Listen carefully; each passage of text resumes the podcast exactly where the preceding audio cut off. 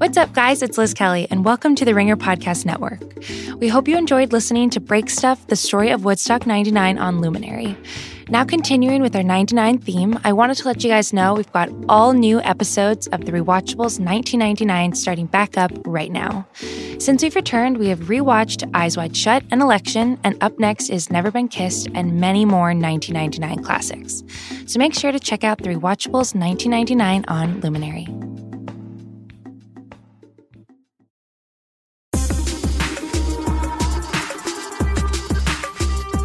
Welcome to Jam Session. I'm Juliet Litman. I'm Amanda Dobbins. It's the friends and family version of a podcast today because we are joined by Zach Baron. Hi, Zach. Hello. Zach is married to Amanda. Yes, true. That's the disclosure. We are legally married, but that's not why you're here. Legally, I think more than just legally. Well, I don't know, but I wanted to get that on the record. It is both a legal and a social contract that we've signed. That has basically been a barrier to Zach Baron being on Jam Session Yeah, these last it's, four um, years. Four long years Okay. of not being invited on, Yeah. despite being a loyal it's listener. not quite four. I just want to just want to throw that out there. Three Three and and a half. Three, three and like three quarters. Okay. Almost Literally four. longer than I've been married to Do you- Amanda. Yes, that's, that's okay. true. Do you know that because you're planning a special thing for our four year anniversary? I just have a, a freakish like calendar in my mind, like Yeah. back catalog of like when things happen. it was in January. Yes, it was. It was right after the Super Bowl. We Right. talked about Chris Martin and Bruno Mars, whatever. Oh, anyway, right. Okay. welcome, Zach. Yeah, I Yeah. listened to that one actually, as I have to all of them Okay. since then. well, today's your day. you have because finally done something worthy of being on Jam Session. Would you like to it's great. share? I'm very honored. Thank you. Would you like to share your most recent accomplishment? Really, that's for you to say. I'm just a guest here. Okay, so Zach is this senior staff writer at GQ, and he writes a lot of cover stories, and you have possibly read some of them. This week or this summer, he wrote one on Brad Pitt. Zach Baron interviewed Brad Pitt, and as loyal Jam Session listeners will know, Brad Pitt is basically like our central core belief. If Jam Session is about anything, it is about Brad Pitt. I think it's our most shared passion, yes, other than real estate. yeah, Brad Pitt and real estate, and those two go really well together. right. So, Zach, you're here to talk about what it is like being in a room with Brad Pitt. But first of all, what color is his aura? Um, God, what color is all right? Um, like a kind of tawny orange. Hmm. So similar color, to the would say. photos in GQ. Yeah, yeah. So- I think that so it that really was a very it. that captured it. That's sort of the real life vibe. Were you there for the photo shoots? I I was. Is that Um, common? No, it's not. So D- obviously, is it with, because Brad Pitt's so hot that you wanted to go? I do have a funny story about the photo shoot actually, but yes, I mean I went because with Brad you do things a little bit differently. Um, normally when I With interview Brad, folks, your close personal. yes, with my close personal friend Brad Pitt. Um, normally when you interview folks, you spend probably, especially for a, a cover at GQ, you spend a bunch of time with them. Right. Um, Like, what's an average number of days? We do a lot of talk, discussion of the mechanics of a celebrity profile. Yeah, profile. I know. Imagine if you had a source to speak to that. You're or- here. That's why it's you're Check here. the attitude. Okay. So, how long do you tend to spend with a subject when you're writing a profile? Uh, it really, it really varies. Um, like, how long did you spend with Miley Cyrus? With Miley, actually, Miley was very similar to Brad. It was a sort of a one day thing. That was a Vanity Fair story. And that's because Um, they're mega famous. They can only give you a day. Yeah, and also sometimes it, it has to do with when things come together. Things can happen last minute. Also, people like Brad, if we're being honest about the kind of 2019 celebrity economy, uh, are not giving as much time to folks like me as they used to. Was it hard to get him? Yes. Well, yes and no. I mean, so unlike most people, Brad Pitt doesn't have a publicist. I was going to ask what his team is like because I feel like when you're at that level, you don't really need one. Plus, and in the article, he's obviously shed a lot of his Hollywood baggage. Yes. And he shows up like so a lot of times uh, folks who do this, the team can can get pretty big. You know, there Mhm. can be a manager and a and a publicist or multiple publicists and personal assistants and he when he shows up, he just shows up by himself with the with the notable exception of uh, security. He, there's two bodyguards that go pretty much everywhere with Brad. Interesting. Interesting. Does he converse with them a lot? Um, so when I was at the photo shoot, I think this is like fair to relate. I got there, and it was a we shot in just outside of Pasadena, at a private home. Cool. So but not Brad Pitt's private home. not just- Brad Pitt's private home. Was it a Neutra house or anything like that? It was an architecturally significant home. um, Figures. of what kind I probably and couldn't do really you say. have to? Brad Pitt agrees to do it in part because of the details of the photo shoot, like the fact that there is a architecturally significant home. yeah, in I mean, mix, right? he's very collaborative. He has taste, and part of the part of the way that you do these things sometimes is you kind of develop them collaboratively. You figure out something that would work for GQ, but that he would also be interested in doing. I love Um, that you say he his taste because notably his ex-wives have like immediately replaced the pillows after they're divorced because his taste may be aesthetically pleasing but um, uncomfortable for lounging. Yeah, yeah, yeah. No, I, I, I, uh, I think that he likes a, a kind of a uncomfortable couch. It definitely seems like we have a lot of evidence for that. um, okay, but so you get to the photo shoot. Yeah. We get to the photo shoot, and so it- it's a it's a closed set. We're not in public. Just to get onto the grounds, obviously, I had to to know people there or whatever. But it was definitely true that within a few minutes, uh, one of his security guards contrived to come over and just introduce himself to me. Ve- Very friendly, like How tall is he? he was uh, significantly taller than I am. Um, How many So- pounds heavier? And much heavy. Like like I would say he was like 6'2", 210 and like ex military. So he's like a tight end. Type. and was kind of like in well, more like maybe he assassinated somebody Oh, once. cool. You know, like he's in he's in like Israeli Mossad. Yeah, yeah. I actually think like legit maybe. He was in those sort of tan fatigues where if like it went down, he would have no trouble. So he's not trying to blend in. but he, you know, it, his his approach is very friendly. He's just like, "Oh, hey man." And he he introduces himself with the idea that you will then tell him who you are. Mm-hmm. And so I'm like, oh yeah, my name is Zach. I'm the writer. I'm I'm here to interview Brad. And he was like, cool. And the conversation just ended. Like it was like a oh. very friendly come So on. and like, the check. second he figured out who I was, he's like, all right, I know who that guy is. I can move on. He sounds much more friendly than most security guards I've ever encountered. Yeah, I mean, I think that he, yeah, he had a lot of tact and Cool. a lot of finesse. I think he's like pretty pretty full time. That's like Gotcha. it's a lot of security guards in these situations sort of come on for a day or a week. Um, I think that these guys are pretty integrated into the into the program. That's an interesting note to me because I think in like every Brad Pitt article and yours, he seems to have cultivated a sense of like individuality in the last 10 years that belies the fact that he's like always surrounded by two people. Yeah, well, I, I think the two are related because if you, if you think about what he's been through as a celebrity, as a famous person, As the hottest man living. Mm-hmm. yeah, We'll- but we'll also the kind of the the Jennifer Aniston stuff, the Angelina Jolie stuff. I mean, I, I think that that experiences he's had he's had have been about as like white hot tabloid as you can get, and I think who he is now and how he carries himself in the world is very much a product of that.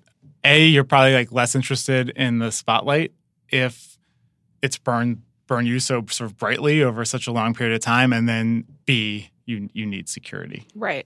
I spent a lot of time after Zach had this encounter with Brad Pitt being like, what do you think Brad Pitt does every day?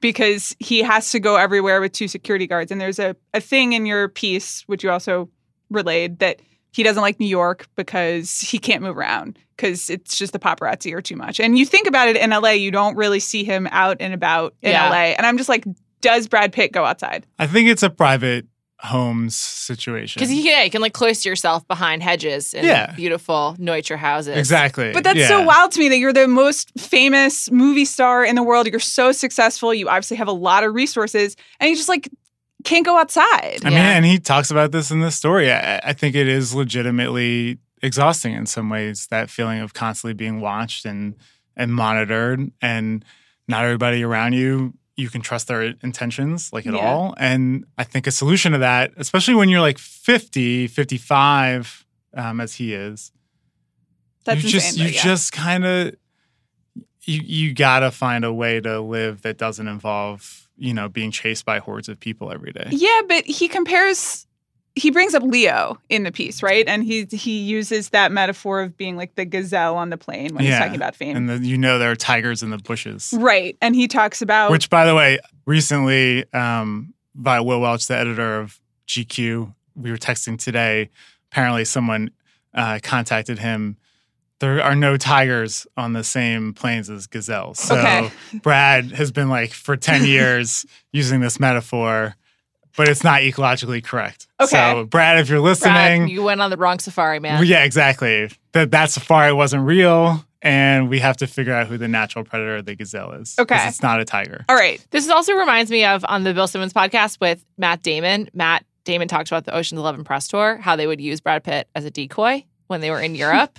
Him and George Clooney would like send Brad Pitt into a crowd so then they could like sneak out in the other direction, essentially. Yeah, it seems like even for him, it's just an excess level of fame. Like you still see Leonardo DiCaprio doing dumb shit in New York, you know, Mhm. and like playing volleyball and looking on his phone, and he goes out in the world for But Leo worse. hasn't had like two spectacular, No, know. you know, relationships blow up in public with with also very famous women. He you know, also or probably- three. I don't, I don't- you guys would know they count better than I would.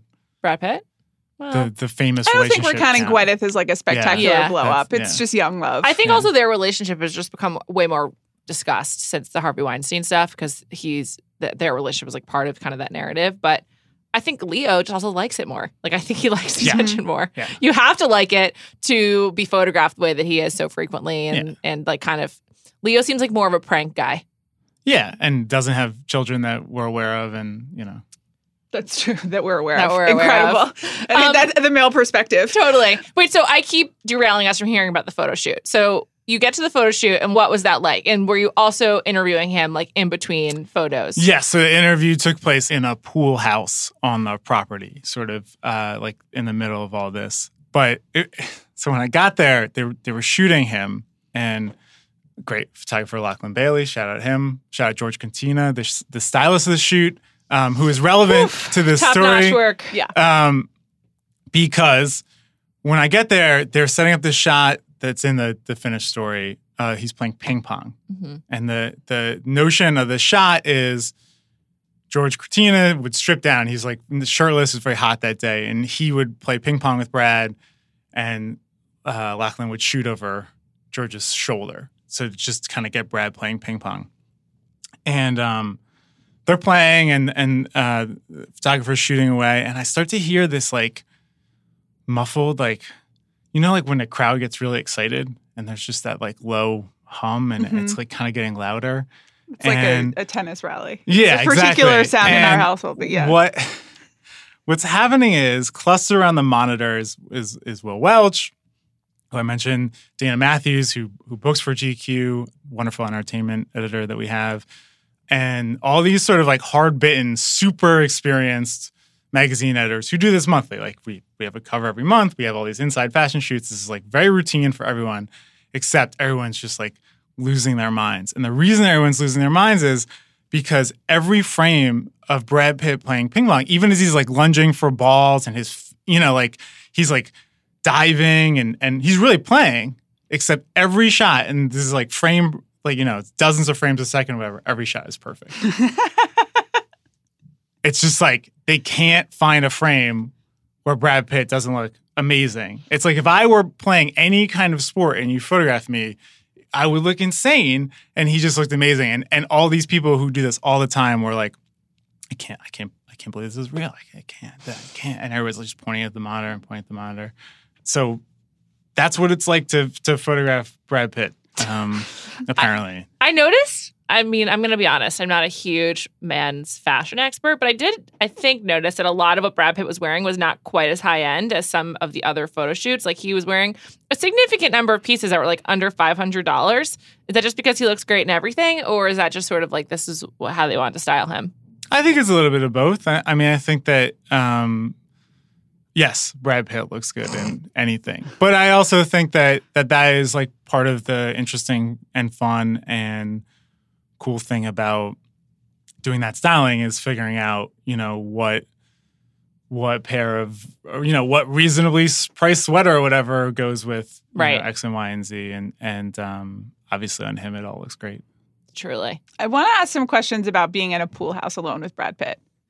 Like, Did the security leave for that? Yeah, yeah, yeah, yeah. No, it's just the two of us. so how distracting is Brad Pitt, like physically in person? Um, I mean, to the photo anecdote that I just told, I will say I also uh, do this a lot. I'm around a fair amount of folks who are well known for one thing or another, and it is a little bit different with him. I like I won't lie. There's a kind of aura and a vibe around him that is pretty singular. You you like you start to understand like the difference between like Brad Pitt and I'm trying to figure out what star that I'm going to half insult, like Mark Ruffalo or something, who would also be no no shots at Mark Ruffalo, but like Mark Ruffalo would also be noticed as he walked down the street. But Sure. it's just so so different Mhm. being around someone like that than being around Brad Pitt, and you start to realize why you really do only have a handful of these really generational stars, and those qualities are real. That, that obviously there's some degree of accident and coincidence that makes these people who they are, but some of it is just like you have that that quality or you don't. And I think especially with him, 55, and he's he's been sort of so famous for so long. He's like settled into it in a really fascinating way where he's really comfortable and really at ease, but the magnetism just kind of stays on. So when you're in a room with him, it is initially again, I'm like, I consider myself a professional. I don't really care one way or another, but it's a little distracting, like like at the at, at the beginning, you know. And also, someone of that age, uh, you know, I'm I'm in my 30s, so effectively, I've been watching that guy on screen most of my life. Um, Mhm. It's always a little weird when you talk to folks like that because you're like, wow, I, I'm really like can remember, you know, 90 whatever X movie or Y movie. What's your favorite Brad Pitt performance?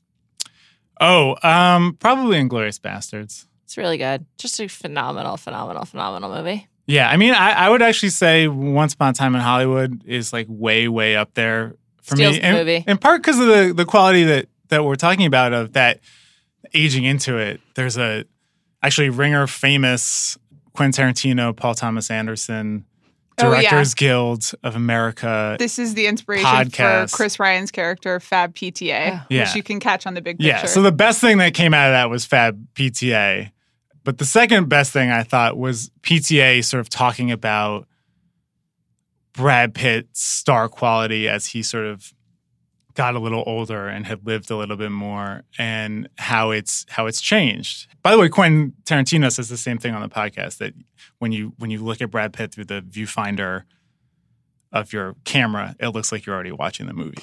Um, so it's not it's not just us that think that, but I think Once Upon a Time in Hollywood benefits from that sort of like older, wearier, kind of more lived in Brad Pitt. That is like a a phase, um, and I think Ad Astra, which is, Is uh, coming out shortly, I think it's excellent. Yeah, yeah, I really like it. Cool. It's a if you're interested in Brad Pitt as a celebrity. Well, no, I mean everyone here is interested in Brad Pitt. If you're listening to this, you're interested in Brad, Brad Pitt. But like the idea of fame and is particularly like the last couple years that he's been through. Yeah.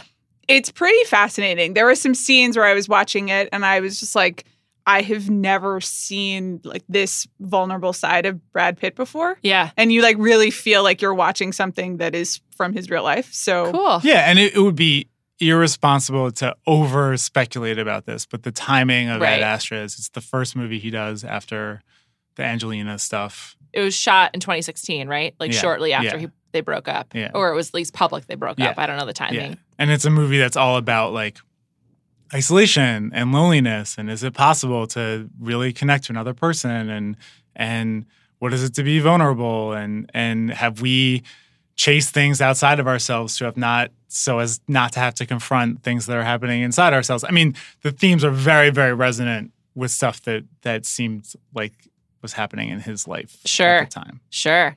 How exciting. I can't wait to see it. I'm just a regular person, so I have to wait until September 20 something for you're to come not a regular person. It's this Friday. I It's think- yeah, I September think- 20th. yeah. Wow, Yeah. what Yeah. great timing. All of this press That's for why Brad he's Pitt. literally been on like the NFL broadcast. Like Right. he's doing NFL promos. He was like talking to an astronaut today in space. Oh my God. Is it hard to get him to do this stuff, or is he just like a professional who gets it? Like, I get to have the life that I want because I will sell this movie for you. Well, I think that he doesn't do much anymore. He really doesn't act a ton. If you think about the last few years, it's it's very few things. He's been in, like, in the last, like, six years, he's been in Ad Astra, Once Upon a Time in Hollywood, 12 Years a Slave, which he's barely in. barely in. War And also- Machine, the Netflix movie. Oh, right. I think I tried to watch that and failed. Allied, the infamous Marion Cotillard, Right. which is the single worst Brad Pitt performance I've ever seen. Didn't see. I bet he, like, didn't like her.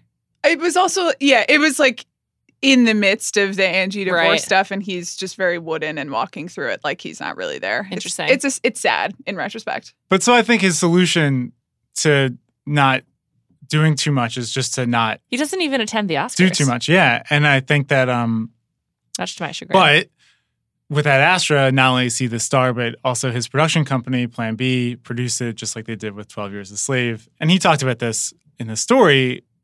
If he's producing it and he's the lead actor in it, and he's also very close friends with the director, James Gray, they were very collaborative in terms of working on the, the script and, and making the movie come to life. I think in that case, he's really all in. And he will go on Fox NFL Sunday to be like, Go Saints, um, if it helps the movie. But I think in general, he doesn't do that. And because he's not willing to do that, he just won't do movies. You know, he'll just like, I'll sculpt or listen to Frank Ocean or whatever. Right. Let's talk about some of his quotes and what he does in his free time. But first, let's talk about hazelnut M&Ms. Watching a movie or a TV show is nothing without a bag of your favorite treats. And by the way, I almost thought about popping one open to eat while doing this podcast, but I'm worried that I have a cavity, so I decided not to. Take your treats to the next level with the new M&M's hazelnut spread chocolate candies. They're a delicious combo of hazelnut spread and milk chocolate in every bite-sized piece. One of my favorite snacks. Bought them in the airport on Sunday. They deliver a side of indulgence that's all its own. Go hazelnutty and try the new M&M's hazelnut spread chocolate candies today. There's some real dynamite quotes from Brad Pitt in here. There's just also like one, I think like there's several big ideas, but there was one that I wanted to ask you guys about. Ask him. I'm just here. He noted that he felt his celebrity was getting in the way of him living a full life, which was then getting in the way of him being a good actor. And I feel like that is in some ways really universal. Like a lot of people feel they struggle with work life balance and they can't like love one if they overload on the other, whatever, whatever. But like, is it really necessary for Brad Pitt to have a full life to be a good actor? I mean, according to him, it is. You know, I- he. I. I think that his point was, you can be very ambitious, and like you said, I think we all relate to this. You can be very ambitious when you're young and chase roles, right? In his mm-hmm. case, and I think his point was, you actually just become a better actor if you live and you have more Right. experience to draw upon. And I, I think that's true. There's a there's a scene in Ad Astra where he he kind of really loses it. It's it's a pretty amazing like on screen Brad Pitt breakdown. And I think that that's like very informed by stuff that happened to him. And he talks in the piece about how it's not like method acting because he's not walking around in character, but when he's like on screen portraying stuff, he's generally accessing things that really happened to him. And so I think his point was generally like, you got to let some things actually happen to you if you want to portray them authentically on screen. And and by the way, I think he's kind of right. Uh, He's always been a good actor, but I think my personal feeling is he's a much better actor now than he used to be. Yeah, absolutely. He locks in kind of post Ocean's Eleven, like mid 2000s. I just love Rusty so much. I do too. That's my favorite Brad Pitt. But Right. I just love him in that role. And that and you talk about this, the shift that and he talked about it too, where he goes from leading man to character actor. And I feel like that's like where it happens. Yeah, exactly. And, and like as a leading man, it's it's hard to do all the things that he does well. That sort of sly charisma, the sense of humor, you know, the, the jokes. The Is, does he have a sense of humor in person? Does that come through? yeah, yeah, yeah. He uh, he he was very funny. He um, Oh my God. Well, there, I, this is in the story, but it, it was like an amazing moment where he was in his chair and he was leaning back. He basically fell over. It like tipped tipped backwards. He just caught himself. Um, and I was like, well, you know, you're, you're interviewer, you're trying to make your subject at ease. I'm like, we could just switch. I was on a much more comfortable chair, and he's like, he's like, yeah, you fall over. You know, he's like, he's like very, he's very, um, very charming. I think. Do you think he's aware of how charming he is? Yes, yes, of course he is. I was going to ask. I definitely could never be in a room with him. I think I would melt. no, I know. I, I agree with that. Is it easy to get him to answer questions? Yes and no. Um, he's very practiced at this, and I think that he has learned how to answer questions in a way that is honest and genuine, but is not going to end up on the front page of newspapers all around the world. And that is again just born of experience. You know, if you're Brad Pitt, you've learned to you learn to hear what a quote that ends up on the front page of the post sounds like, and you just learned how to talk around that sentence. So there would be moments where I would ask him a question and he would be like, exactly that, completely. I think that's exactly right. And I don't think he was like lying, but I think he was like, cool, you said that and I will agree with it, but you will not get that formulation from me. So what do you do to get around that? Uh, you know, I I think that a couple things. I think I always kind of look when I interview someone how they're most comfortable talking. It's just like you can kind of tell people respond differently to different kinds of questions. And with him, and I think this has always been true, he likes to live in a slightly abstract realm. You know, he's like very intellectually curious. So if you want to talk to him about his divorce, I think he's not really going to talk to you about that with good reason. But if you want to talk to him about, man, um, have you struggled to connect with people, you know, and how have you learned to be a little bit more open to seeing your own flaws, he'll have that conversation. And he'll talk about how men are, and he'll talk about how you have to go through bad things to learn about it. And I think it's less of a dodge than it's more like the register that he's comfortable having the conversation in.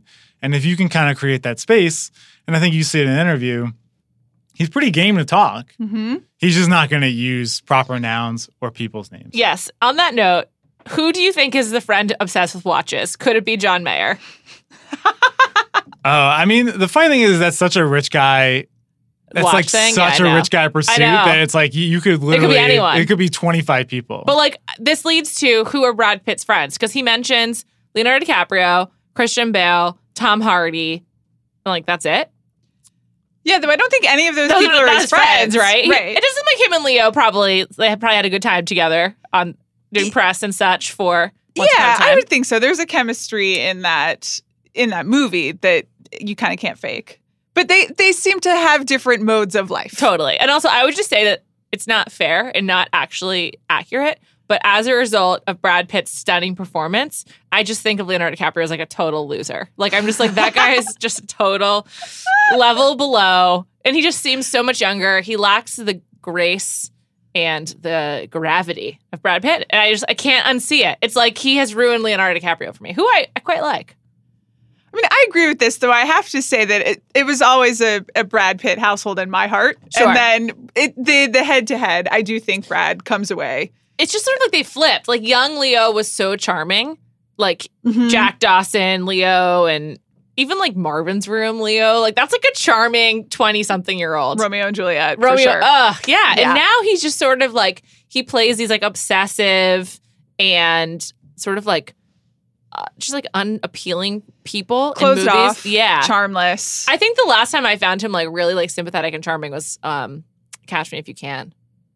And that's a while ago. I think he's great in Once Upon a Time. He, I'm not saying he's No, bad. he's fantastic. He's wonderful, great actor. But I'm just saying, like he's he. They've just gone in sort of like crisscrossing paths where I feel like Brad Pitt inhabits the space where he's just so likable, regardless of how offensive his character may be or or whatever position he's put in. Whereas Leo, I feel like he doesn't play characters where you're like drawn to them. You're more like repelled by them. Brad Pitt is at ease now, and he's kind of always been at ease. But when he's 20 and looks like he does in Thelma and Louise, it's kind of like airhead Brad Pitt. And now he's just a really cool, stunningly handsome old guy. He's not even old. It's crazy that he's 55 because he doesn't look it, but who has the wisdom of the world and experience and is imparting that. Yeah, and I, I also think it's worth mentioning that Leo was basically a child star, and I think that that talk about being closed off. I think there is something about becoming famous at that age that has sort of lifelong repercussions. And even though, like you say, Brad kind of starts appearing on screen when he's relatively young, it, came slightly more slowly for him, and I think that's always an opportunity to form a little bit of a personality outside of your public facing persona. And Leo I, never really got that chance, and you can kind of see it. Yeah, and also it seems like Brad Pitt and George Clooney has kind of done this too, although he's just such a different personality.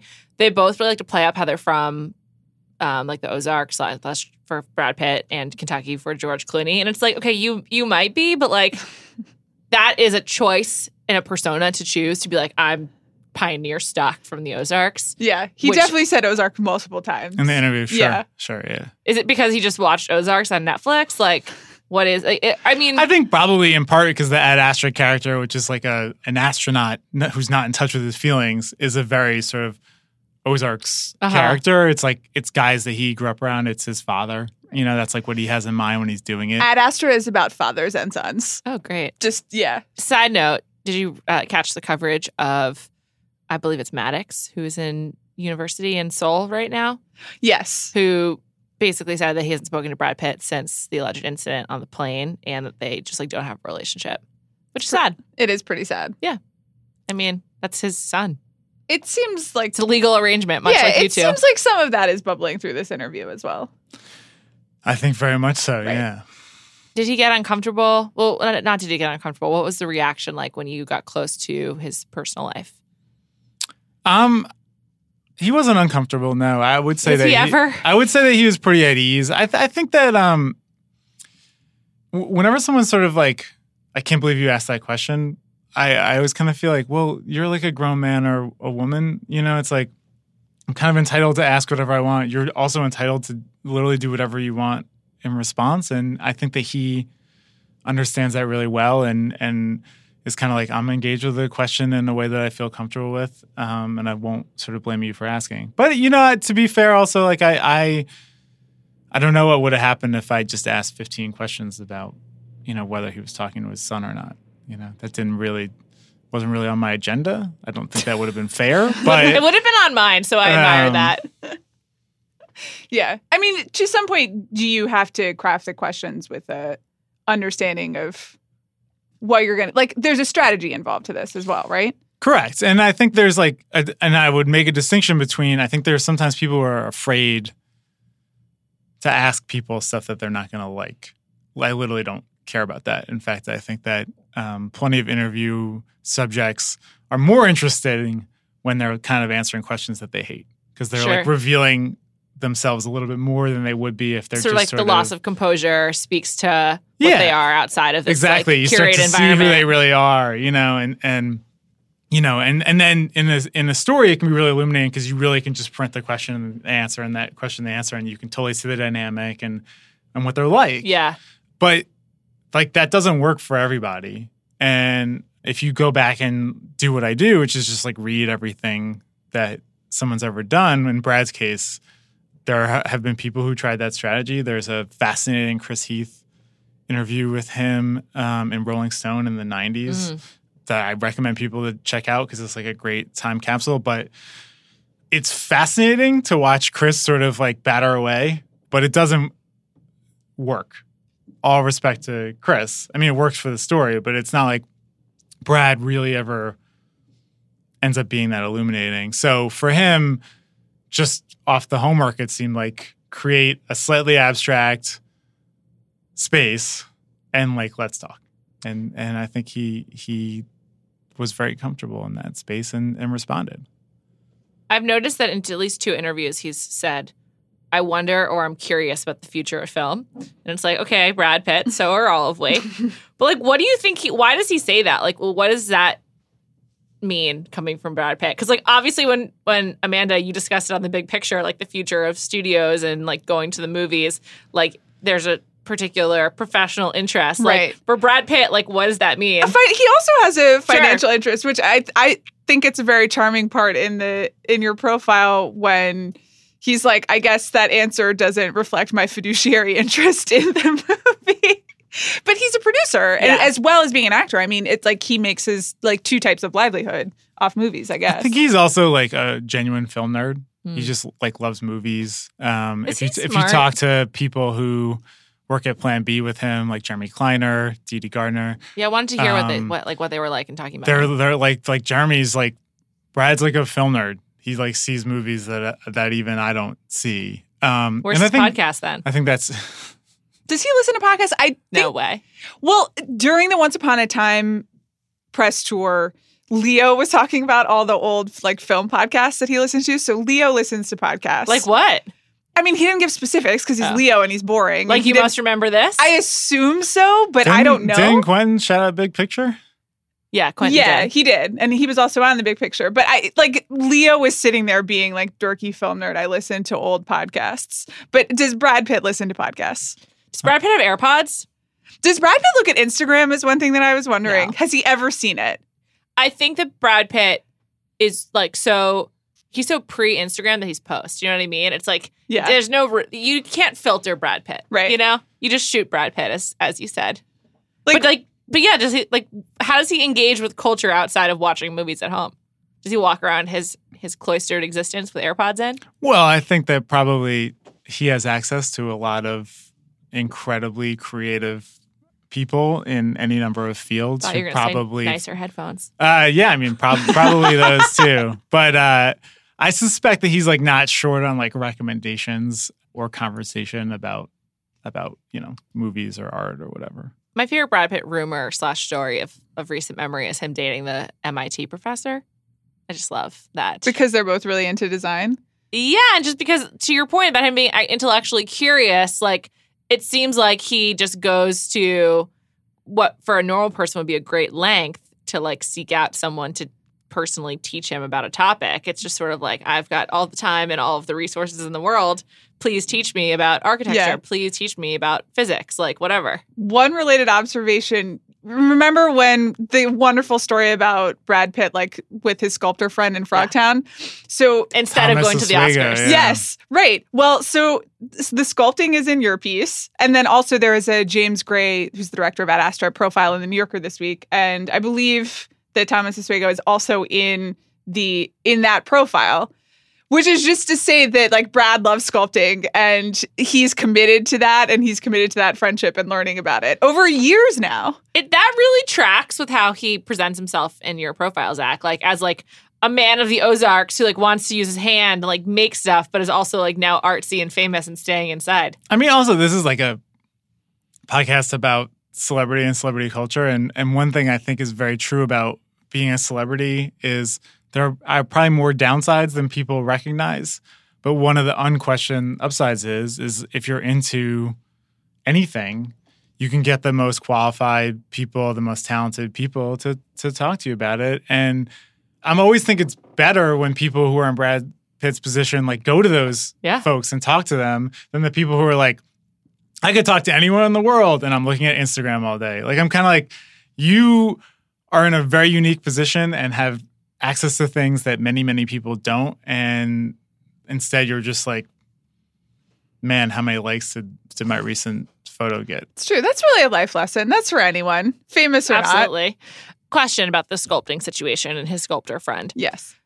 Do you think, much like with Meghan Markle, there's like a list of approved tidbits and topics you can reveal about Brad, Brad Pitt? Or is he just so into it that it's like the dominant thing? Like it would be like Juliet's just only talking about La Colombe coffee right now. It's the only thing she's interested in. Or is this like calculated?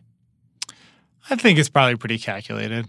You know, I mean, I think that, I think, look, friends tend to be protective of friends in general. I think If they're good friends. if I were like interviewing Amanda about you for a story, I don't think she'd be like, let me, let me tell you the worst thing that Juliet ever did to me. I don't like, I don't think that would If come you up. did, For I the wouldn't hold record, it there's no you. thing. That's not what it That's would really be. nice. It would just be about her snack preferences, which are very Weird. strange. But I we would- support you. I wouldn't hold it against you. Okay. You know, just be honest. I would I don't do think there's that. like a formal circulated list of forbidden topics, but I think people kind of kind of know what they can and can't say.